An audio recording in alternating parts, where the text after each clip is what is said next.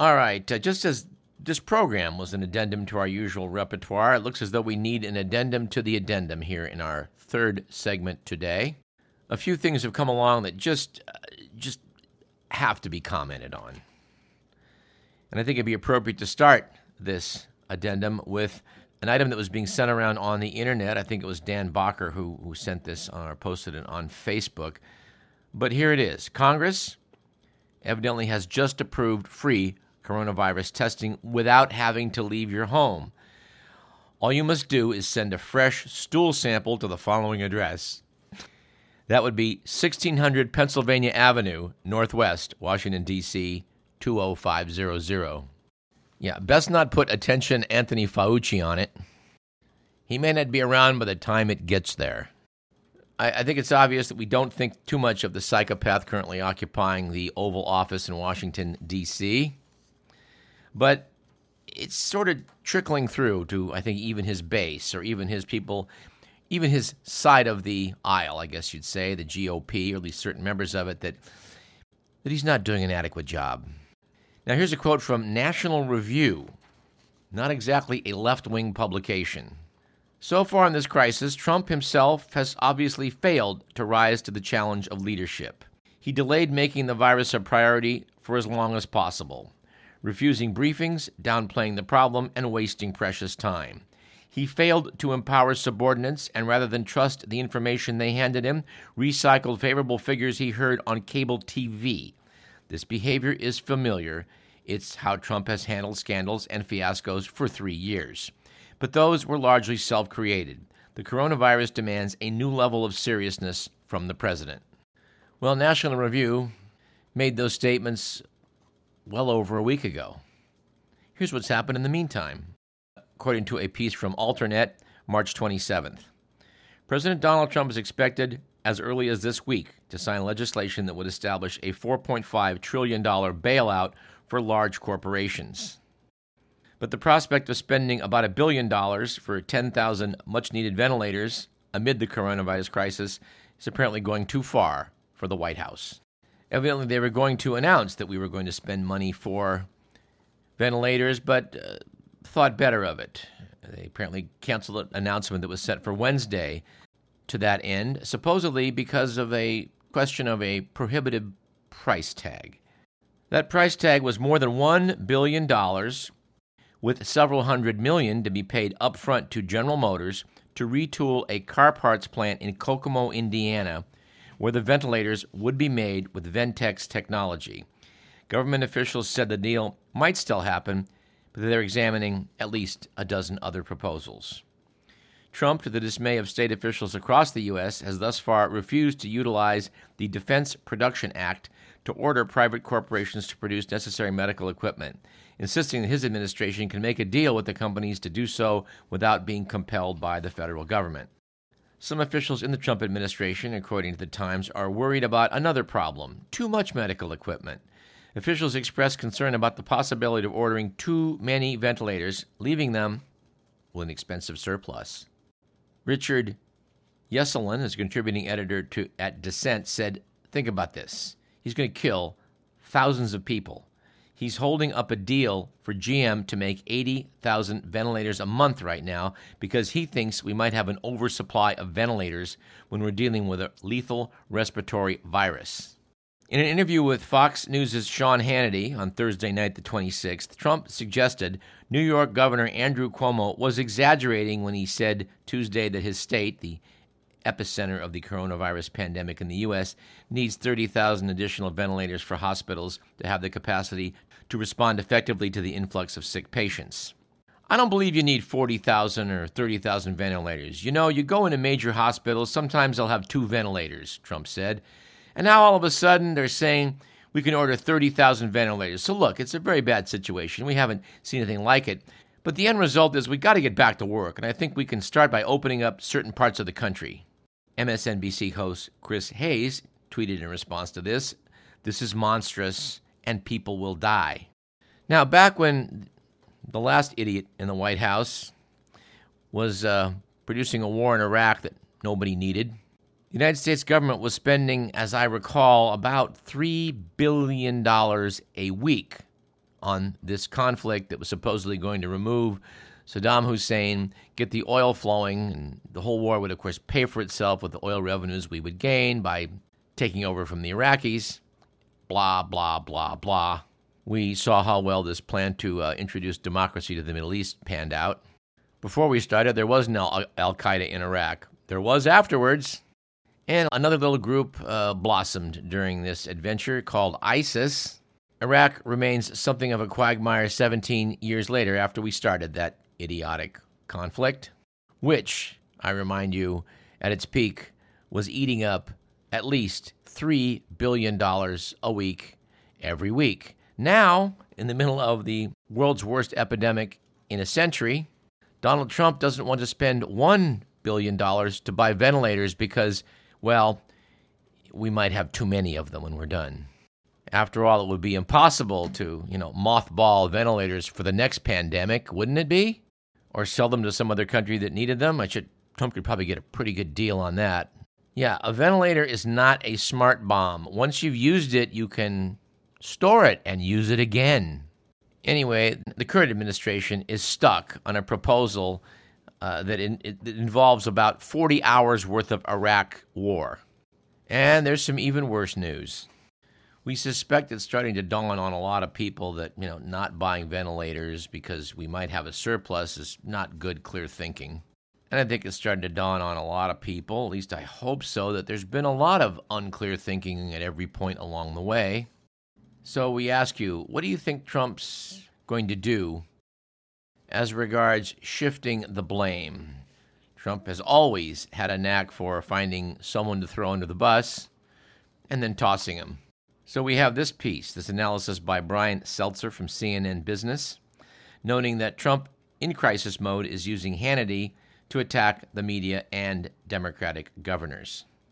Dateline New York President Trump's media allies and social media attack dogs are deflecting criticism of the federal government's response to the coronavirus pandemic by giving viewers and tweeters other targets of ire. On Friday, March 27th, Trump's reelection campaign promoted anti Biden messages on social media, including an image that said in all caps Biden left the federal stockpile of N95 masks depleted, masks depleted and failed our country noted CNN, Biden left the vice presidency more than three years ago. Notes Brian Stelter, bashing Biden, the expected Democratic nominee for president, is a no brainer for Trump allies. But one of the other recent targets is much more surprising. While some conservative media have praised Anthony Fauci, including Sean Hannity and his primetime Fox News colleague, colleague's a nice word for it, Laura Ingraham, other influential pro Trump voices on social media have come after him for, in their view, urging excessive measures to slow the spread of the virus. Moments when Fauci has contradicted Trump's misinformation have also drawn fire. One far right commentator has given Fauci the derisive nickname Dr. Doom.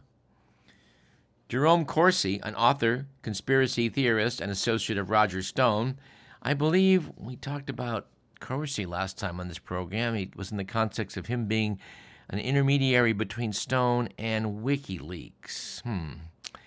Anyway, Corsi has implied that Anthony Fauci was trying to stoke fear by comparing him to an Elizabethan character who dabbled in black magic. How Dr. Faustus hates giving up his little bit of power in his moment of glory, scaring USA that COVID 19 may become seasonal, returning stronger next year, he said in a tweet. In what appears to be an attempt to smear Fauci, right wing opinion site The Gateway Pundit published an article that called out what it said was his friendship with the Director General of the World Health Organization, Tedros Adhanom Ghebreyesus. The Washington Post pointed out that on Fox News Business Network, host Lou Dobbs said three days ago that, frankly, Fauci was wrong about the use of experimental medicine. I think that was the reference to the fact that hydroxychloroquine and azithromycin are still in something of an experimental stage. Politico said the Fauci critics are on the right wing fringe and noted that both Trump and Fauci have dismissed talk about Trump being unhappy with the doctor. The Post noted that while both men were trying to tamp down the appearance of tension, the president is growing wary of medical consensus. Yeah, that medical consensus sure can wear a guy out having to listen to that. Yeah, more facts, more figures, more graphs. Jeez. On Hannity's program, now, before Trump called in to Hannity's show to say the federal government is merely a backup to the states, Hannity tore into New York Governor Andrew Cuomo and New York City Mayor Bill de Blasio. An on screen graphic on their faces was titled, Failure to Prepare. Hannity told them through the TV, Both of you need to stop politicizing this national emergency. Cuomo and de Blasio have challenged Trump to provide more military resources, nationalize the medical supply chain, and take other steps to help states. Trump has bristled at the criticism, and so have supporters with big media megaphones. Trump's reelection campaign has been pushing the same set of talking points, seemingly shifting blame from the president to local officials. The people of New York City are suffering because of Bill de Blasio's incompetence, the at Trump War Room Twitter account asserted Thursday, followed by a hashtag that misspelled the word coronavirus. During his 40 minute long chat with Hannity, Trump said he was getting along with Cuomo, though he cast doubt on New York State's scientific projections of the spread of the virus. Regarding ventilators, he said, officials like Cuomo say we want 30,000 of them. 30,000. Think of this. You go to hospitals, they'll have one in a hospital. And now all of a sudden, everybody's asking for these vast numbers. Yeah, not only that, a couple months ago, who even heard of coronavirus? Noted this piece for CNN Business. Cuomo's pleas are based on best in class modeling and medical expertise, but Trump still expressed skepticism about the scale of the crisis. He told Hannity I have a feeling that a lot of the numbers that are being said in some areas are just bigger than they're going to be. I don't believe you need 40,000 ventilators. Trump also used the televised phone call to criticize two Democratic governors, Gretchen Whitmer of Michigan and Jay Inslee of Washington State. We've had a big problem with Whitmer, he said, without identifying her by name. Trump also noted Inslee's political standing, calling him a failed presidential candidate who's always complaining. He added, We don't like to see the complaints. Anyway, finding a scapegoat and shifting the blame, it's what he does. Last week, Trump said Sleepy Joe Biden was in charge of the H1N1 swine flu epidemic, which killed thousands. The response was one of the worst on record. Our response is one of the best, with fast action on border closing and a 78% approval rating, the highest on record. His was lowest. Noted fact checkers, the Obama administration tested 1 million people for H1N1 in the first month after the first U.S. diagnosed case. The correction noted that the first U.S. COVID case was 50 plus days pre- prior to the note, and at that time they had not yet tested even 10,000 people in the U.S. Anyway, we're going the extra mile here to, to clarify the fact that we cannot allow Donald Trump to play his blame game. He bears the lion's share of the responsibility for how things have gone wrong, at least in the federal government's response.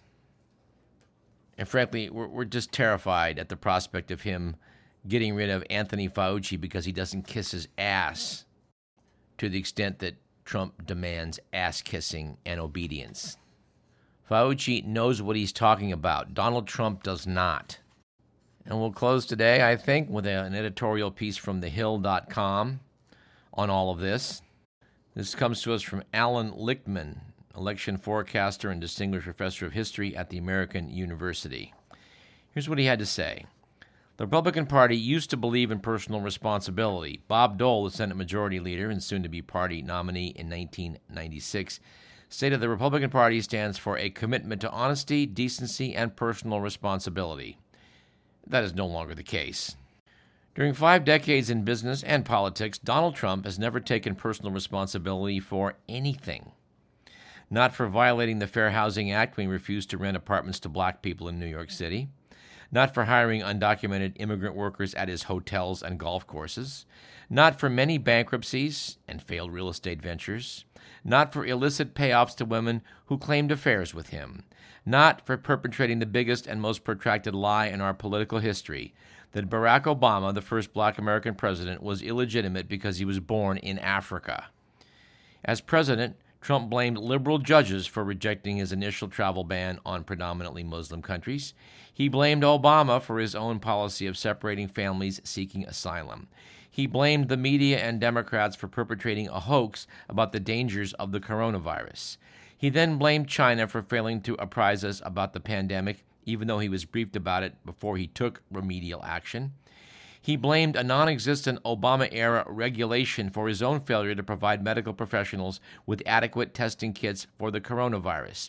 He blamed governors for the lack of protective equipment for health care workers. Now, Trump is setting up every American for an entirely new blame game with his misguided notion that we should abandon the stern measures to contain the coronavirus and return to normal by Easter. He wants to see the country opened up and just raring to go with packed churches all over the country in over two weeks.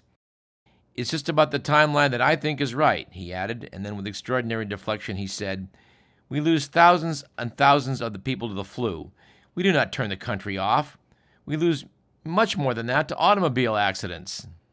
Medical authorities, including some current and former members of this administration, pushed back. Anthony Fauci, the director of the National Institutes for Allergy and Infectious Diseases, earlier said it was a false equivalency to compare coronavirus deaths to crash fatalities and that we must face the fact that the virus is more lethal than the flu. Scott Gottlieb, the former FDA commissioner, said that so long as the coronavirus spreads uncontrolled, older people will die in historic numbers, and middle aged people will have prolonged intensive care unit stays to fight for their lives. Meanwhile, hospitals will be overwhelmed and most of the people will still be afraid to leave their homes. Even Republicans object to the notion of an Easter deadline to open the country. There will be no normal functioning economy if our hospitals are overwhelmed and thousands of Americans of all ages, including doctors and nurses, lay dying because we failed to do what is necessary to stop the coronavirus, stated Republican Representative Liz Cheney of Wyoming said Republican Governor Mike DeWine of Ohio, protecting people and protecting the economy are not mutually exclusive. The fact is, we save our economy by first saving lives, and we have to do it in that order. Trump knows two things full well. First, the country will not be ready and raring to go by Easter as the disease continues to spread exponentially. Second, the economy will plunge right before the election. That is where his blame game comes in. Trump will blame Democrats their quote unquote politically correct allies, and the media for failing to heed his advice of returning to normal times and packing churches and presumably companies by Easter. Trump will say if only these opponents had listened to his advice, the financial calamity may have been avoided. He concludes with the most cynical blame shifting of his career will fail only if Republicans return to their once cherished principle of personal responsibility. It will not be good enough for Democrats, journalists, and scientists to expose this shameless ploy. Republicans must rise to the occasion and strongly call out such audacious deflections and deceptions in no uncertain terms. Well, I do know a few Republicans, and I certainly hope they heed this call to action. And as we close out, I would note that we urge you not to actually follow the advice of that meme and send a stool sample to 1600 Pennsylvania Avenue. The best evidence suggests that fecal materials may be able to harbor the virus. Therefore, we don't want to spread it through the U.S. mail. And if you find yourself with a bit of spare time on your hands, and we suspect you will in the not too distant future and medium distant future, just for the heck of it, you might want to dial up on the internet uh, the report on that faith healing taking place down in Louisiana, where the pastor said, yeah, if they get it, he was going to lay on hands and cure everybody. So they filled up a revival tent with something like 2,000 people who all clamored over one another in the process of uh, getting the Lord's healing. Dot, dot, dot, or not. The people who act like this are going to be hit extra hard by the virus. The percentage of these folks who appear to be supporters of Trump and followers of his advice seems to be a high one. Anyway, let's wrap it up. Uh, we just want to stress that when Trump tries to shift blame, when Trump continues to lie, when Trump continues to be Trump, we need to call him on it. All right, this additional segment was also produced by Edmund McMillan. Stay safe, stay sheltered, and Radio Parallax will resume in its regularly scheduled slot uh, next week. We hope a lot of things that have been somewhat mysterious and unclear will continue to resolve themselves. Actually, a few of them have since I recorded the last segment, but we don't have time to go into that today, but it will keep. We'll see you next week.